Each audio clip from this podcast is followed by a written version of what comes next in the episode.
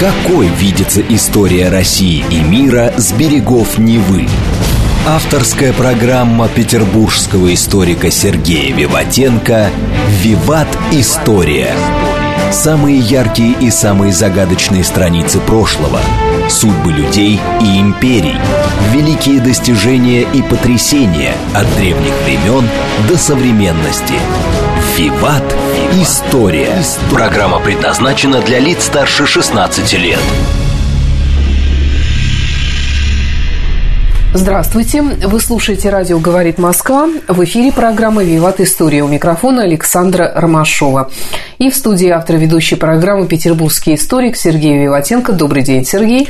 Здравствуйте, Саша. Здравствуйте, дорогие друзья. И сегодня у нас долгожданный специальный выпуск, который целиком посвящен ответам на ваши вопросы, дорогие друзья. Все для вас. Буду честным и попытаюсь ответить на вопросы в своей компетенции, конечно. Ну, на сегодняшнюю программу вопросы у нас, конечно, нам набраны. А вообще напомню, что для связи у нас существует электронный адрес радио Виват собака mail.ru. Или также вы можете всегда вступить в наше сообщество ВКонтакте, сообщество программы Виват Истории. Там всегда есть возможность задать вопрос ведущему программы.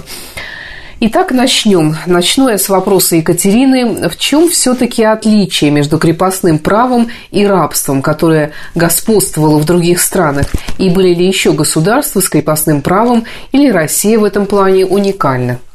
Ну, давайте так. Что есть общего между рабством и крепостным правом? Не свобода да, тех и других, ну и все, больше все остальное различие, скажем так. Крепостной имел право иметь собственность. А, имел еще возможность работать на своем участке. А если раб вообще выходил из эм, юридического, юридической плоскости, он не мог сам в суде быть а, там, ну, подавать иски какие-то, да, то крепостной крестьянин мог жаловаться на кого-то, скажем так, подать в суд. Ну и, и надо еще сказать, что рабство иногда было российское, черное рабство в, в Америке, то, конечно, здесь все-таки представители были одной религии и одной национальности, ну, в основном. Поэтому говорить о том, что они там видели в них недочеловеками, как это сделано в Южных Штатах, да, конечно, такого не было. Поэтому думаю, что сравнивать можно только осторожно. Ну вот, кстати, следующий вопрос, он тоже касается крепостного права, вопрос от Алексея. Он пишет, недавно разговаривал с другом по поводу происхождения его фамилии Морозов. Он чуваш по национальности, и вот процессе разговора он сказал, что чуваши никогда не были крепостными. Я усомнился и, придя домой, стал искать информацию. Действительно, в сети есть статьи про регион России, в которых отсутствовало крепостное право. Например, в казачьих землях и северной части страны крепостное право отсутствовало. Прошу Сергея прокомментировать, так ли это, и рассказать, какие еще народы и территории не были крепостными, с чем это связано. Ну, дорогие друзья, ну, конечно, часть чувашей были крепостными. Да, вот тут надо понимать, да, в Казанской губернии, конечно, помещики были в Казанской губернии, во всяком случае, до Волги, существовали и усадьбы, и существовало крепостное право.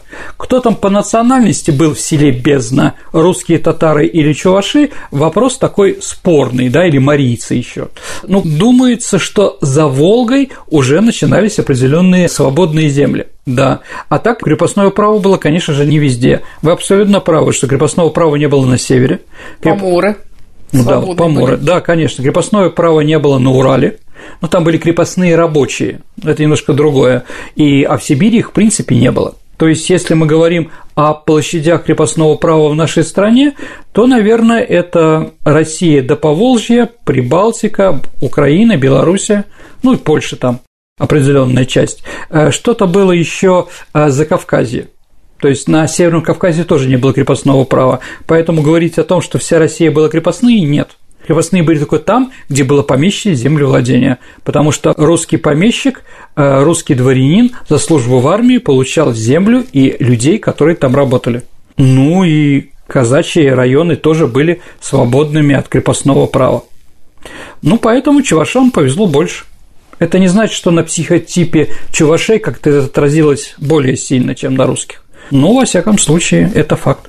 Вопрос от Айрата. Хотелось бы больше услышать об истории территории слияния рек Волга и Кама, области Чувашская, Мари-Эл, Ульяновская, Самарская, Татарстан. Когда там появились люди и как развивалась история этой области? Дорогие друзья, я, возможно, сделаю передачу про это. Почему возможно? Потому что когда начинается разговор про национальные какие-то вещи, не хочется кого-то обижать. Или там я я уважаю и, например, ингушей, и осетинов, и те, и другие мне пишут, и сделайте передачу там про осетинские или про ингушские земли, и вопросы задавались, да? Я не хочу, понимаете, да, как бы документов мало, источников мало. И вставать на какую-то сторону в этом проблемы, там, там, которые там были, там, в Череменском районе там, или при пригородном районе Владикавказа, да, я не буду. Э, вот. Я посмотрю, если можно рассказать тихо, спокойно, без надрыва на все вещи, что происходило там, я расскажу. Единственное, скажу, сто процентов я сделаю передачу про Волжскую Болгарию. Хорошо. Вопрос от Валерия. Осуждены ли были националисты Украины Бандера и Шухевич Нюрнбергским трибуналом? А, нет, на Нюрнбергском трибунале эти вопросы не рассматривали, потому что там были другие вещи. Возможно, этим и воспользовались как раз какие-то националистические группировки, которые были не разбиты и ушли в Германию. Ну, как известно, Бендера, он жил в Германии – до того, как его не убило КГБ а, в 1958 году, по-моему, да, нет, они не были осуждены, но это не говорит о том, что они не являются преступниками Второй мировой войны. Вопрос от Захара. Почему Франция не продлила линию Мажино до Ла-Манша? Ну, э, Ведь было очевидно, что Германия будет воевать и попытается обойти эту линию. А, дорогие друзья, надо понимать, что Франция после войны, в Первой мировой, была разрушена тех местах, где была война, там было разрушено все. Поэтому денег на громадные оборонительные сооружения сделать было невозможно. Поэтому линия Мажино, Мажино Саша – это министр обороны Франции в конце 20-х, начале 30-х годов, который ее сделал по Эльзасу Лотарингию, там, где они могут прорваться, но где они всегда шли, они всегда шли, все враги шли в это, во Францию через Лотарингию. А вот дальше начинается Вагезы, ну, иногда их называют Ордены – это горы, да, поэтому они посчитали, что через горы э, враг не пройдет. Ну, как бы это сложнее, да? Дальше делать до Ла-Манша, ну, еще раз, это миллиарды, тогда обидятся наши союзники, говорили французы, э, бельгийцы.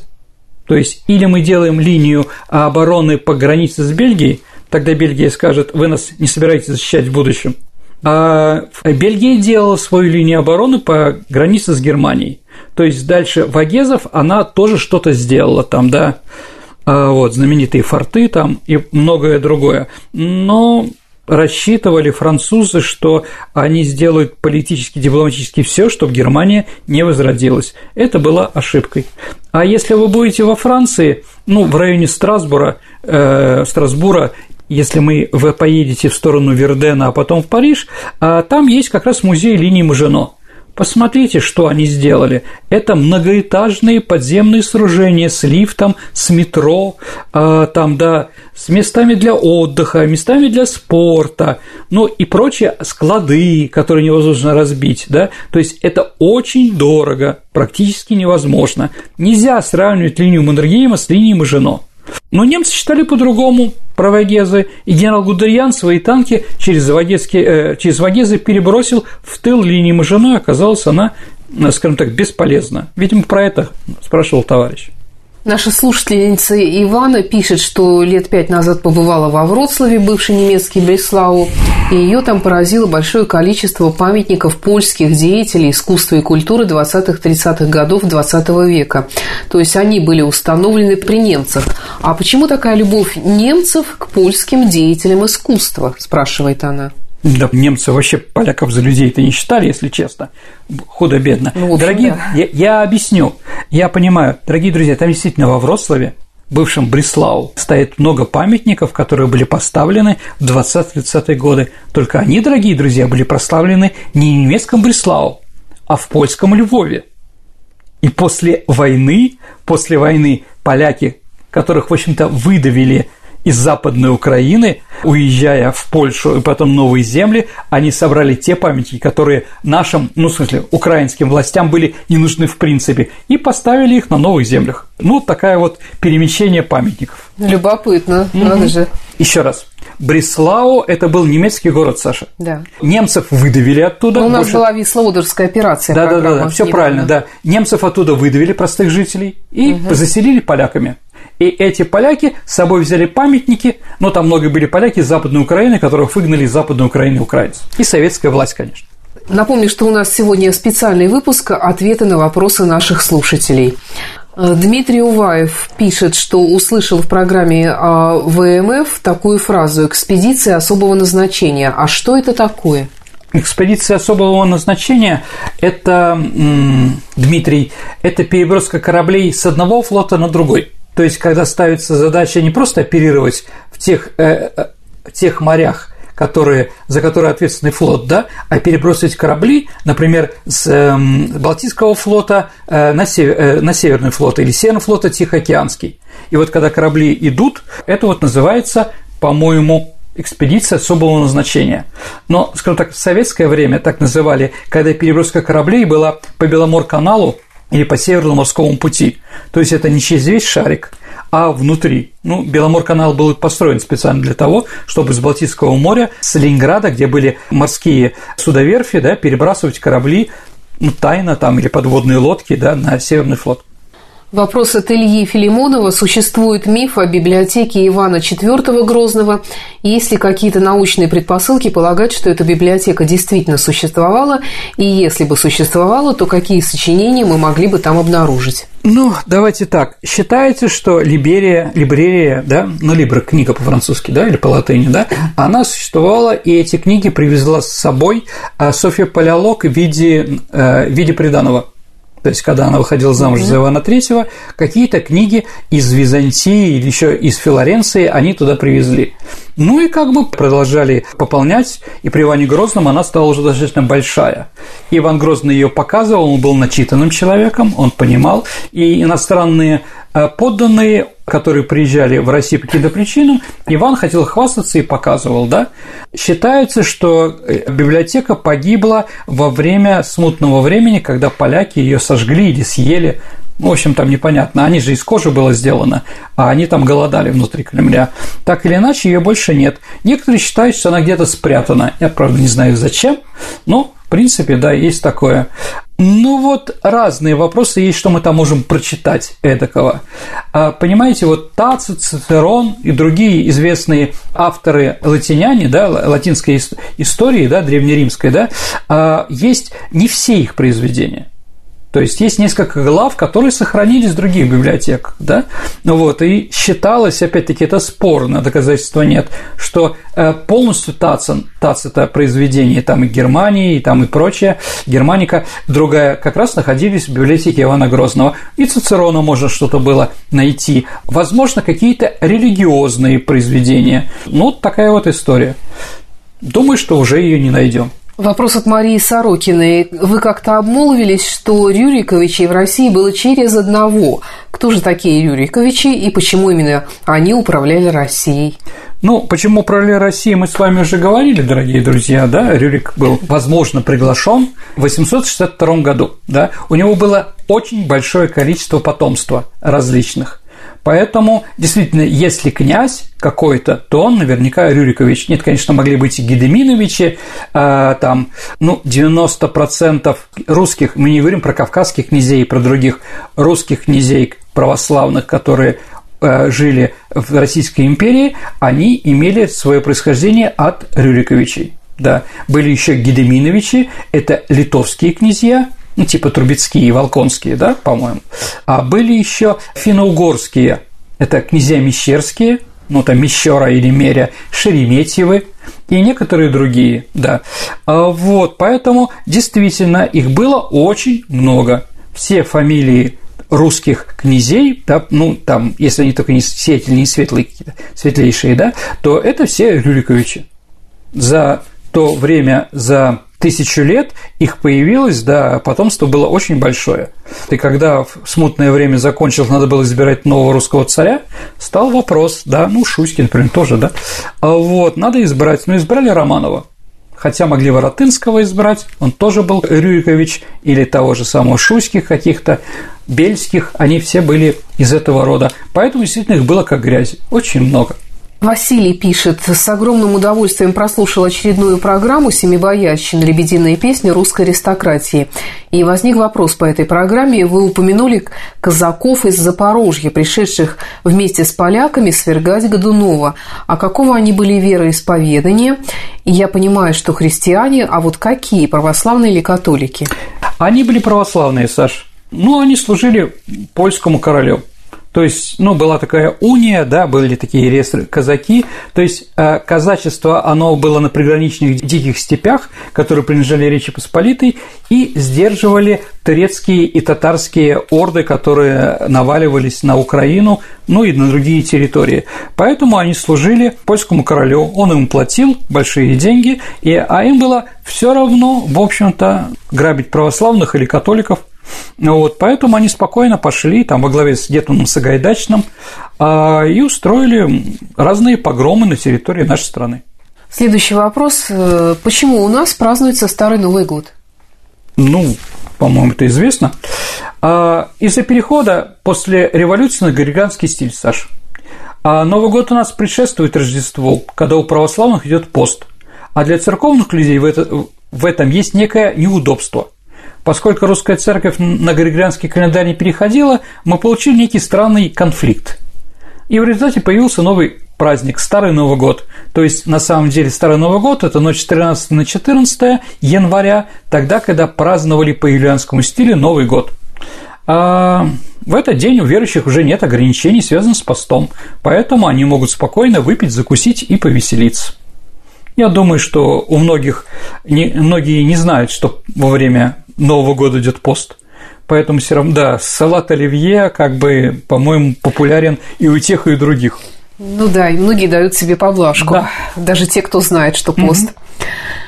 Следующий вопрос зачитываю. Почему Англия в XIX веке побеждала в конкурентной борьбе с товарами из других европейских стран? Ну, давайте так, как я понимаю, да, почему действительно Англия самая успешная была страна в виде торговли, производства чего-то. А Потому что протестантизм, Саш. И еще в Англии используют детский женский труд. Он дешевле. Да, поэтому цены, э, цены, скажем так, на английские товары э, дешевле. А мужчин, кстати, Саша, на работу не брали. Почему же? А им надо большую зарплату платить. Поэтому ага. брали детей и женщин. А это, да, в других, в других странах все таки там религия это запрещает, а протестантизм говорит нет. Демократия? Ну, типа, зарабатывайте любыми средствами. То есть вы пойдете в рай, если заработаете много денег. Ну, вот это идея протестантизма. Любыми средствами. Ну, вот они так и делают. Угу. Следующий вопрос. Правда ли, что Деголь во время Второй мировой войны не был генералом? Но, дорогие друзья, давайте так. А, когда началась Вторая мировая война, Деголь был полковником. И когда началась вот эта странная война 40 -го года, он со своей танковой бригадой очень хорошо действовал. И его назначили заместителем министра, заместителем военного министра. И дали ему генеральское звание. Но произошло после этого поражение. Франция капитулировала, но он уже был генералом, да? Но приказ или затерялся, или его документы не были окончательно оформлены. Хотя, конечно, еще раз, Деголь никого не обманывал.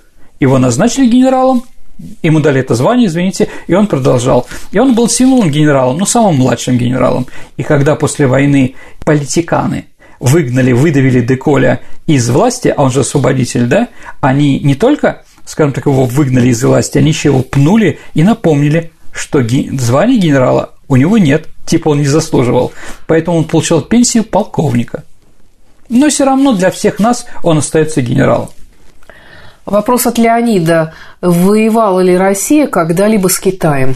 Ну, в общем, официальных больших сражений не было, хотя, конечно, э, иногда, иногда у нас были вооруженные столкновения на границе. Это Албазинская, а, а, Албазинская война, так называемая, когда казаки наши построили на китайской территории крепость, да, и они взяли ее штурмом.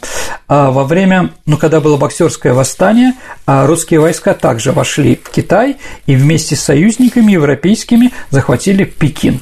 Да. Также были столкновения но в конце 60-х годов это Джа Шаколь и остров Даманский, а так, слава богу, между нами никогда никаких таких противоречий не было. В одной из передач вы перечисляли татарские фамилии русского дворянства. Угу. А какие русские дворянские роды имели британские корни? О, ну давайте сейчас попытаемся. А, Гордоны, я думаю, это понятно. Брюсовы от Брюса. Лермонтовы. Лермонтовы, умница, конечно. Бестужевы от Беста. Ну и такой сказочник Роу. Это тоже, а, да? А, да, тоже британская фамилия. Ну вот, наверное, еще кто-то были, но в основном, конечно, у нас немцы приезжали. Но кроме немцев приезжали и голландцы, испанцы и другие, потому что мы всем предлагали работу и новые возможности. Но англичане в первую очередь шли во флот, что тоже понятно. Барклай де Толли, он еще фамилия. Да, конечно, конечно да. Угу. Расскажите про принца Альберта, почему в честь него был построен Альберт Холл. А принц-консорт, как его звали Альберт, это был муж королевы Виктории. То есть королева Виктория была из э, так называемых Винзоров, ну потом их так они стали называть, то есть она имела право на престол, но ее муж не был. Это как картина, сейчас та же самая калька Елизавета II и принц Эдинбургский. Который умер. Да, который недавно умер. Они все умерли, Саш. Да, он имел меньше прав, но Виктория его любила. Во-вторых, э, скажем так, она слушала, что говорит ее муж он был умный, и он еще пытался что-то сделать приличное, как-то влиять на политику через свою жену. Но Альберт Холл, как я помню, да, но он рано умер, он на коньках вроде катался, провалился под лед, потом заболел, в общем, да, и она стала вдовой. Так вот, э, принц Альберт придумал такую вещь, которую потом воплотил. Это называемая экспо, международные выставки. И вот там знаменитый этот Кристалл Пэлас – Хрустальный дворец был построен и прочее. И как раз к, к этой выставке, когда уже Альберт умер, был построен знаменитый театр, да, который получил название в честь его, Альберт Холл. Он такой круглый, интересной архитектуры. Угу. Следующий вопрос. Верно ли, что самолет Ил-2 занимает первое место по количеству выпускаемых самолетов в мире? А, ну, давайте так. Среди военных – да. А так, конечно, э, первое место занимает широко распространенный в свое время гражданский самолет Cessna-172. Ну, во всех американских фильмах, да, каких-то, да, то есть, если частный самолет, то это, конечно, Cessna. Но во время войны военных, конечно, Ил-2 100%. Вопрос от э, Светланы Ушаковой. Возвращаясь к вашей передаче о Батые. Наш глава республики имеет имя Бату в честь Батыя. Как вы считаете, это нормально? А в какой республике? Интересно? Калмыкия, Саш. Да? Руководитель Калмыкии является Бату Хасиков, как я понимаю. Угу. Может, там еще кто-то. Господи, ну какая разница, кого как называть, да? Лишь бы были лояльные, работоспособные, а этот человек уважаемый чемпион мира вот. Ну, назвали Баты, потому что, наверное, это у монгол, ну, у монгол или у калмыков является нормальным именем. Почему нет? Адольф тоже является нормальным именем. С другой стороны, что, конечно, после войны в честь Адольфа в Германии никого не называли. Так бывает. Ну, ладно. Все, что могу, как говорится. Тут еще просят сделать э, передачу о Подгорном. Ну, я не знаю, что там интересного может быть в Подгорном, да? Э, это был при Брежневе председатель Верховного Совета, то есть президент нашей страны.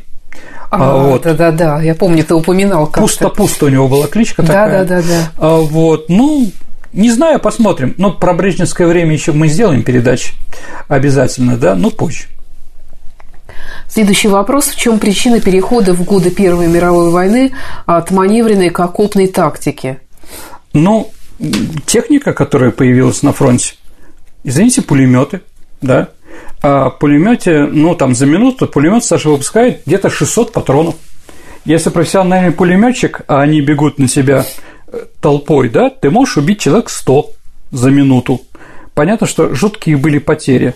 Поэтому, да, как уничтожать пулеметы при помощи артиллерии? А это определенное время, тяжело, и не всегда можно попасть. Тоже, чтобы разворотить пулеметное гнездо, нужно выпустить, по-моему, там 56 снарядов чтобы хоть что-то залетело четко, да. А, в общем, да, конечно, новая техника, новые виды истребления людей заставили больше с криками «Ура!» не пересекать пересеченную местность под, под вражескими пулеметами, минами, авиацией или еще чем-то.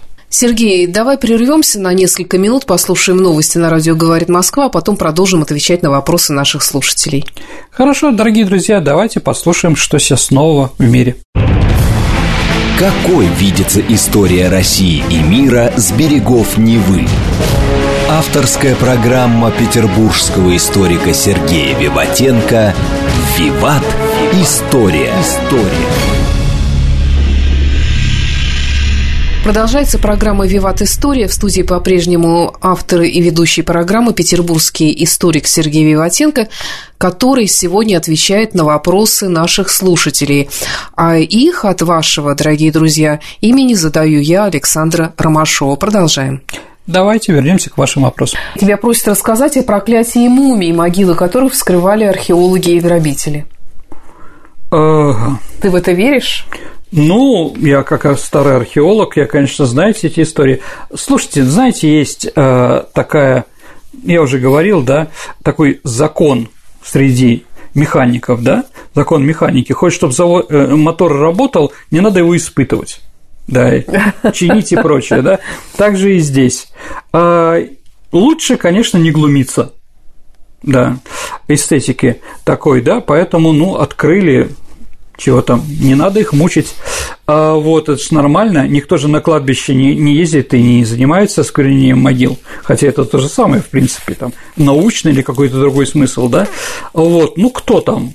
А, принцесса Укока, это горный Алтай, знаменитый, да, который вот ее муми, мумифицированное тело отдали туда, в Горно-Алтайск, интересно. Вот, точно знаю – что когда ее везли, ломались грузовики, вот мы как археолог там, да, я помню это, ломались грузовики, вертолет сломался, который должен был провести ее там, да, такие вещи, землетрясение прошло. Ну, еще раз, э, можем ли говорить, что из-за того, что ее переносили, да, произошло землетрясение? Нет, мы не знаем, дорогие друзья. Но то, что параллельно в этот момент было очень сложно ее забрать и отправить в Ленинград, это сто процентов. Как бы, да, такое было. Ну, там, кто там еще? Тутанхамон, да? А лорд Карнавол – это спонсор, э, спонсор э, археологической экспедиции, которая открыла могилу. Он был укушен местным комаром и умер. Второй спонсор, там такой голод был, умер во сне там же в Африке, да, египетский принц, который приехал, да, тогда же королевство было Египет, да, приехал смотреть на фараона, через некоторое, некоторое время был убит женой. Ну вот, но зато сам Картер, археолог, жил долго, да, всех пережил. Поэтому все это спорно, дорогие друзья. Альпийская мумия, да, которая знаменитая там, да, а вот, кто ее открыл, пропал без вести, да, Считается, что погибло 7 исследователей, да, но зато 150 других исследователей остались живыми. Ну, это все спорно. Да, ну и последнее, то, что вот для меня близко, и для нас это в на первом этаже, а, Пазырыкские курганы, там же тоже мумия хранится. Руденко, который открыл Пазырыкские курганы, слава богу, после этого прожил еще долго и не умер. Ну вот попытался ответить, дорогие друзья. Что еще? Ну, все остальное смотрите в диснейских мультиках про мумию, как она возвращается и так далее. И в разных интересных голливудских фильмах. Конечно. Следующий вопрос от Евгения Мусихина. Не раз слышал от жителей Петербурга, которые помнят годы войны, как они с теплотой отзываются о городе Кирове и его жителях. Они про него знают и слышали, в отличие от москвичей, помнящих наш город исключительно по стиральной машине «Вятка». С чем связана такая память у ленинградцев? Моя догадка, что это связано с эвакуацией. Неужели население нашего города так радушно принимало эвакуированных и не было никаких проблем? Ну, давайте так, дорогие друзья. А Почему про Киров знают больше в Питере, чем в Москве? Наверное, у нас еще люди более грамотные, чем в Москве в среднем. Я не говорю, что уровень он падает, конечно, но географию знают. Во-вторых, конечно, это имперские вещи, что надо все это знать. А насчет почему Киров знают больше в Питере относится тепло. Ну да, эвакуация туда была. Знаменитый детский хор туда, капеллы, да, переехал, да, как бы это правда. А если что еще, Киров, комсомольцы Кирова в 44 году собирали кошек для нашего города потому что все кошки были съедены, а крыс было много, надо было бороться. Поэтому а, ближайшая область, а Киевская область была достаточно рядом, да, была. Ну и в-третьих, или в последнем очередь, да, надо понимать, что Киров в Петербурге, в Ленинграде э, в советское время человек Сергей Миронович, да, оттуда родом, из Уржума, да, он был очень популярный руководитель. Да. По сравнению с Зиновьевым или Ждановым, конечно, его более любили. И сейчас, кстати. Я хочу сказать, Саша, там борьба с Лениным, ну, Сталина у нас, все что, все, все названия со Сталином отменили, да, практически. Кировский район. А, а Кирова, Кировомания, Саша, она была намного больше, да, чем Ленина да. и Сталина, да, и памятники, и стадион имени Кирова, да, и там музей ДК Кирова, Кирова. Кировский проспект, ну, его переименовали, да, многое другое, да, футбольный клуб Кировец. А, поэтому, да, он остается популярен. Он не попал в эти отменные, поэтому Киров питерский ассоциируется с Кировом, Вяткой, да. Понятно. Вопрос от Владимира. Слушал вашу передачу про Александра Невского. Вы упомянули, и это известный факт, что на ордене изображен портрет Черкасова, поскольку не сохранилось прижизненных изображений. А как же памятник тысячелетию в Новгороде? Откуда они брали изображения? И почему оттуда не взяли на орден? Изображения брали из воображения, как говорится. Я тоже так раз. думаю. Ну, ведь не было нигде никакого лица. Единственное, что было понятно, что наверное, у него было с бородой. И там действительно на тысячелетие России на памятнике барельеф есть. Э, Александр Невский там вот так с руками стоит, вот, в виде креста там и прочее. Ну вот дали художнику задачу придумать орден. Да. А с чего он его придумывает? Ему вот ехать, ну, там, кстати, памятник был уничтожен к этому времени немцами, там, оккупированной территории, ну, примерно. Что он знает, да? Он знает, конечно, фильм Александр Невский, поэтому сделал, что было понятно простому человеку малограмотному, да? Ему надо, чтобы Александр Невский на ордене совпал с тем, с той ассоциацией, которая есть у простого бойца uh-huh, Николай Черкасов в роли Александра Невского. Поэтому создали. Это ну, не хорошо, не плохо, просто такая ситуация. А лицо, конечно, его не знали. Владимир, можно еще вопрос про Великое княжество Финляндское? Были ли там князья? Честно, ни одного не нашел. Про баронов, например, Маннергейма слышал. Ну, давайте так, это была провинция, где своих местных князей не было, в принципе. Кто-то, конечно, мог дослужиться до князя, служа, да, но, в принципе, этого не было. Великое княжество – это придумали России, чтобы их как бы управлять определенно, да, но у них был свой король, да, э, он был из Гессена, давайте так, после Брестского мира э, Финляндия попала в сферу влияния Германии. И они, немцы, навязали вот этого гессенского товарища, да, который там, там Вильгельм II, как э, император, да, его называют там Вайно, но это, по-моему, шутка просто была. Да. А, вот, Вильгельм II. Он был достаточно приличный, потерял своих сыновей, двоих сыновей во время Первой мировой войны. Поэтому, как бы, вот ему кайзер Вильгельм II предложил возглавить. Он приехал в октябре 18 года. Где-то 9 октября его избрали королем через какое-то время должна быть коронация. Но 11 ноября случилась э, революция в Германии, э, Германия проиграла войну, в общем, этот товарищ уехал. Умер, по-моему, в 40 году. Поэтому, ну, не было там князей. То есть, если бы Маннергейм еще раз был бы, продолжал у нас служить, может, ему и дали бы князя за выслугу.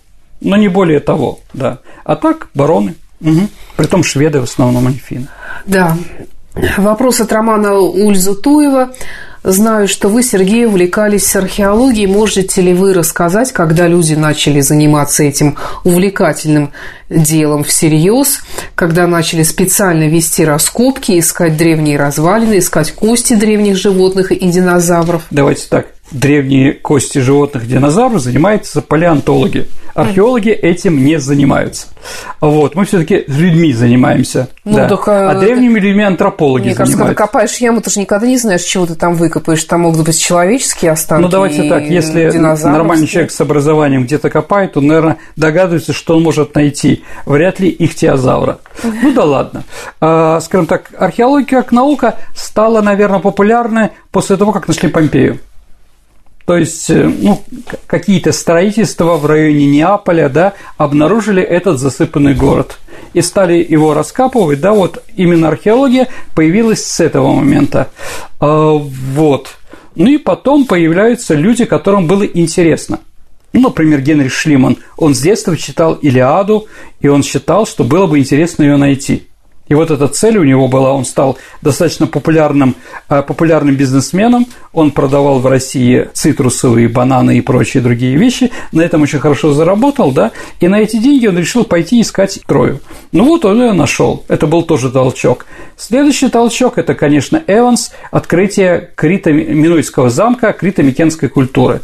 Вот такие люди как бы какие-то делали. Археология еще стала, конечно, тоже толчком археологии стали египетские походы Наполеона, потому что взял с собой ученых, и которые должны были пока арабы их не перерезали и пока еще наполеонские войска держат фронт, что-то найти, что-то вывести, да. Поэтому археология была еще египетская в первую очередь, да. Вторая библейская археология, тоже сравнить с Библией, найти библейские артефакты, а, вот.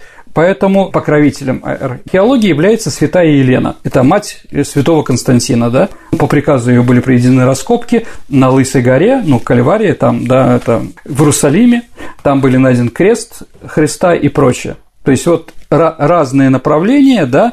Ну и Петр I приказал что-то находим, какие-то вещи, делать шурфы, раскапывать и привозить в Петербург. То есть вот такая вот разная археология была. Да, и Академия наук, первые археологи в России считаются это немцы мистер Шмидт, немец Юнгер и какие-то другие, которые в XVIII веке были посланы для описания Сибири и других вещей, но они, кроме этого, занимались все грабили курганы такие, да, и вот находки, которые в Кунсткамере, они тоже были вот по приказу Петра I раскопаны. Это тоже может считать археологией. Но у нас же в Петербурге и сейчас тоже что-то находят и что-то копают. Я слышала где-то в районе Сенной площади что-то там выкапывали. Не слышал, если честно, но местная археология, конечно, существует. Самый известный археолог, который копал Петербург, это Александр Данилович Грач такой, угу. да, а, вот.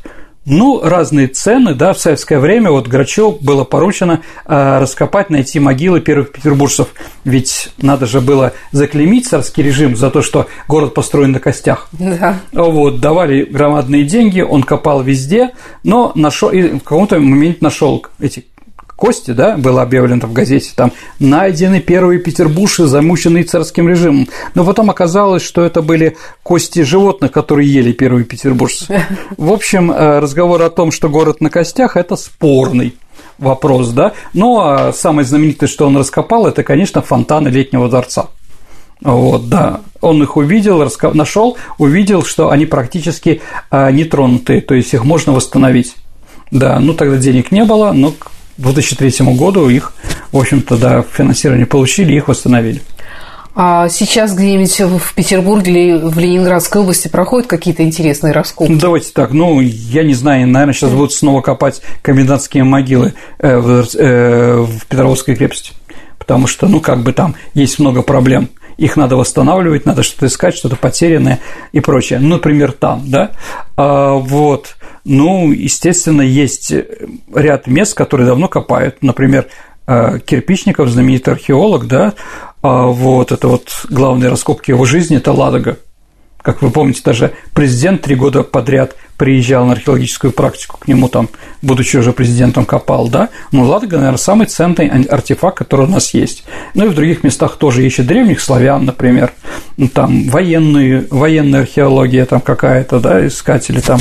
В общем, жизнь идет. Есть книжка Глеба Лебедева «Археологические, э, археологические места Ленинградской области», как называется, Глеб Г.С. Лебедев, да, археологические места нашего. Там все описано, да, где и что искать.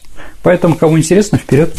Следующий вопрос. Применяли ли наши войска когда-либо отравляющие вещества? Ну, давайте так. А во время Первой мировой войны немцы начали применять, при, при знаменитой, да, вот, применяли его не на наш, и на нашем фронте, поэтому там были не очень приятные моменты, мы тоже отвечали, но мы отвечали один раз во время Брусиловского прорыва, то есть, когда мы прорывали ну, вот знаменитое Луцкий, Луцкое наступление, да, там газовая, э, скажем так, газовая атака тоже была. Ну и второе, такое известное газовое э, применение отравляющих веществ, это, конечно, время Тамбовского восстания, Антоновщины так называемый, угу. Тухачевский этим занимался. Да. Ну, мы про это еще, наверное, сделаем передачу, дорогие друзья. Следующий вопрос. История как наука. Может ли что-то новое открыть? Ну, конечно, сто процентов. Вопрос архе... об археологии, наверное. Ну, археология, да нет, но какие-то документы еще, новые взгляды, да нет. История как наука нормальная, она не в тупике.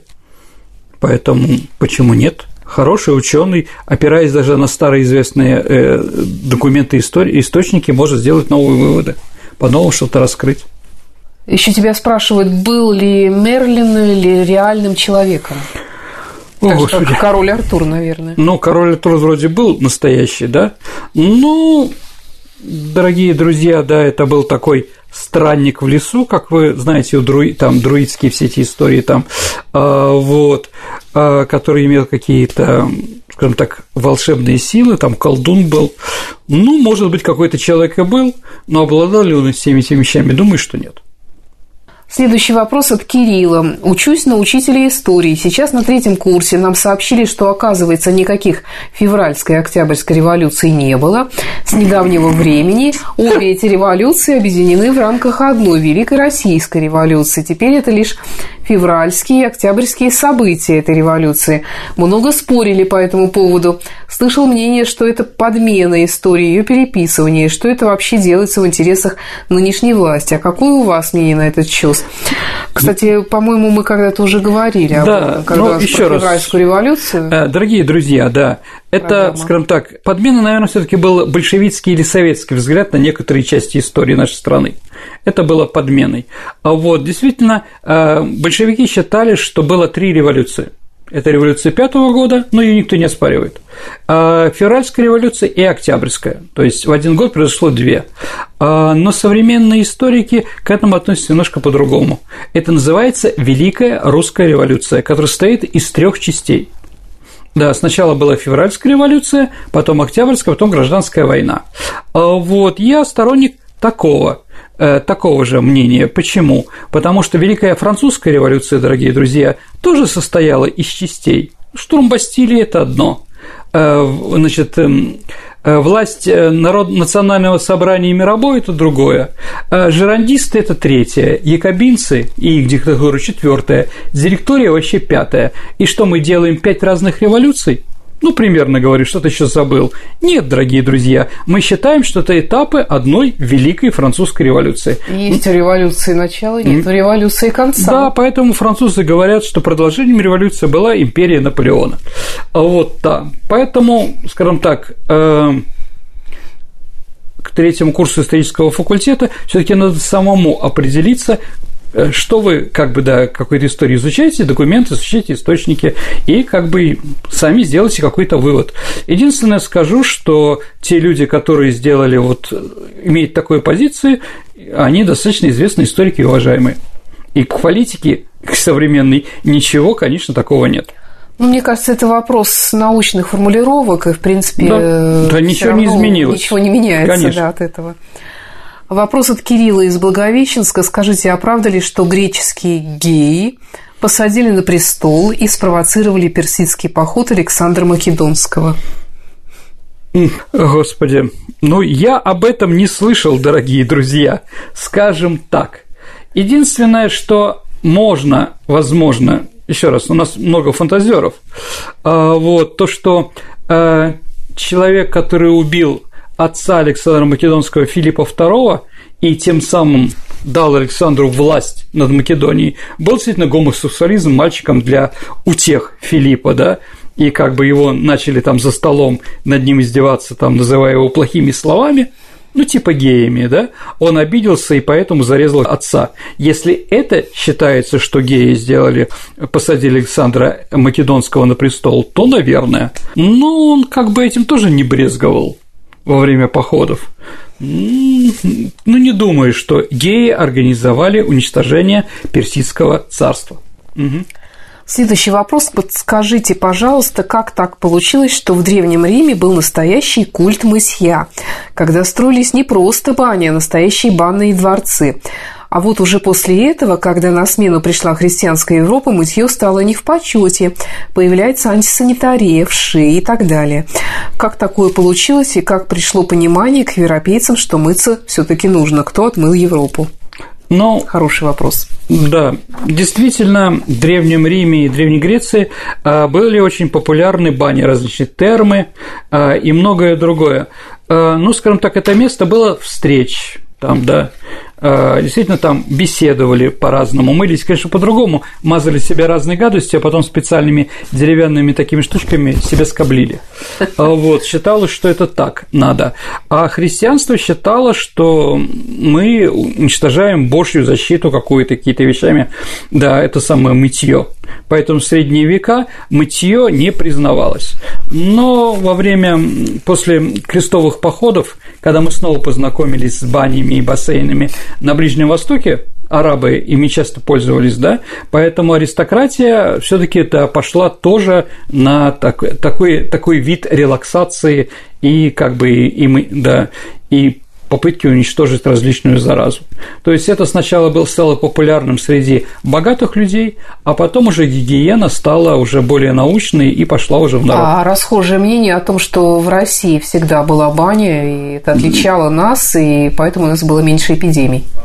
Я не знаю, чтобы я не сказал бы, что у нас было меньше эпидемий, а, но то, что у нас баня была всегда. С другой стороны, тоже в баню идешь, крестик снимаешь если вы помните, да, это тоже было не очень такое хорошее место. Ну, да, мылись определенно. Нет, православная церковь разрешала, обязывала мыться три раза в год, да, на три праздника. Рождество, Пасху и Троицу, да, вот. Но в другое время тоже было можно мыться, ну и можно мыться было летом, купаясь в открытых водоемах. Поэтому действительно в начале средних веков это было отрицанием. Но потом это победила. Это не хорошо, не плохо, дорогие друзья, но это так вот. Вопрос от Людмилы Михайловой. Интересно было бы узнать, как проходил бракоразводный процесс в Российской империи. Насколько сложно было жене развестись с мужем? Какие громкие бракоразводные процессы были в Российской империи? Какие источники можно почитать по этой теме? Живой труп Лев Толстой. Прекрасный источник. Читайте, как человек невозможно развестись, поэтому он себя объявляет убитым, да? Ну, такая же история же ведь была и э, у Чернышевского, что делать? Там вроде человек покинет самоубийством тоже, да, для того, чтобы, скажем так, Вера Павловна была свободна. А, вот, сложно было. Развестись можно было только если доказано прелюбодеяние женщины, а не мужчины.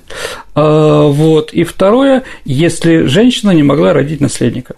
Вот две главных, главных вопроса, когда можно было разводиться. Самый известный развод – это развод Василия III, отца Ивана Грозного, а с Соломеей Соборовой, по-моему, так ее звали, да, которая не могла ему принести детей. Ну, а так в монастырь ссылали. Ну да, ну могли там. Еще раз, было много разных плохих вещей там, э, это часто описывается. И женщины травили своих мужей, и мужья там добили женщины, убивали там и прочее. В общем, было много разного неприятностей, да. Но, как сказал Жан-Поль Бельмондо в фильме «Повторный брак», главная победа французской революции – это развод. Вопрос от Жанны Силантьевой. Когда-то давно смотрела фильм про Ломоносова, мне запомнился момент, что Елизавета Петровна поклялась, что если переворот удастся, и она вступит на престол, то не подпишет ни одного смертного приговора. Интересно, она сдержала свое обещание? Да, она сдержала свое обещание. Я не помню насчет того, что она говорила про это. может быть, правление Анны Иоанновны было более жестокой, поэтому ну, люди хотели что-то потише. Да, поэтому Елизавета тоже. Действительно, при Елизавете никто не был э, казнен. Нет, его могли убить там, запороть, например, да, то есть смертной казни не было объявлено. А, например, кого-то запороть до смерти, да, ради бога, как говорится, да. Ну да, самое жесткое, что она сделала, одной из фрейлин отрезала язык, слишком много говорила. Ох. Фильм Гардемарины. Опять-таки, да, другой там. Это, это единственный источник? Ну, нет, нет, это, нет, это известно, конечно, я просто шучу. Сергей, у нас осталось еще очень много вопросов. Я думаю, что, может быть, мы даже сделаем внеочередной выпуск э, ответов на вопросы наших э, слушателей. Но на сегодня, пожалуй, закончим. Это была программа «Виват История». На вопросы отвечал историк Сергей Виватенко. Задавала их я, Александра Ромашова, от вашего имени. А Ваши вопросы вы всегда можете послать на наш электронный адрес радио Виват собака Mail.ru, либо через наше сообщество ВКонтакте, там всегда можно связаться с нами и задать вопрос. Дорогие друзья, до новых встреч. Думаю, что вам было интересно.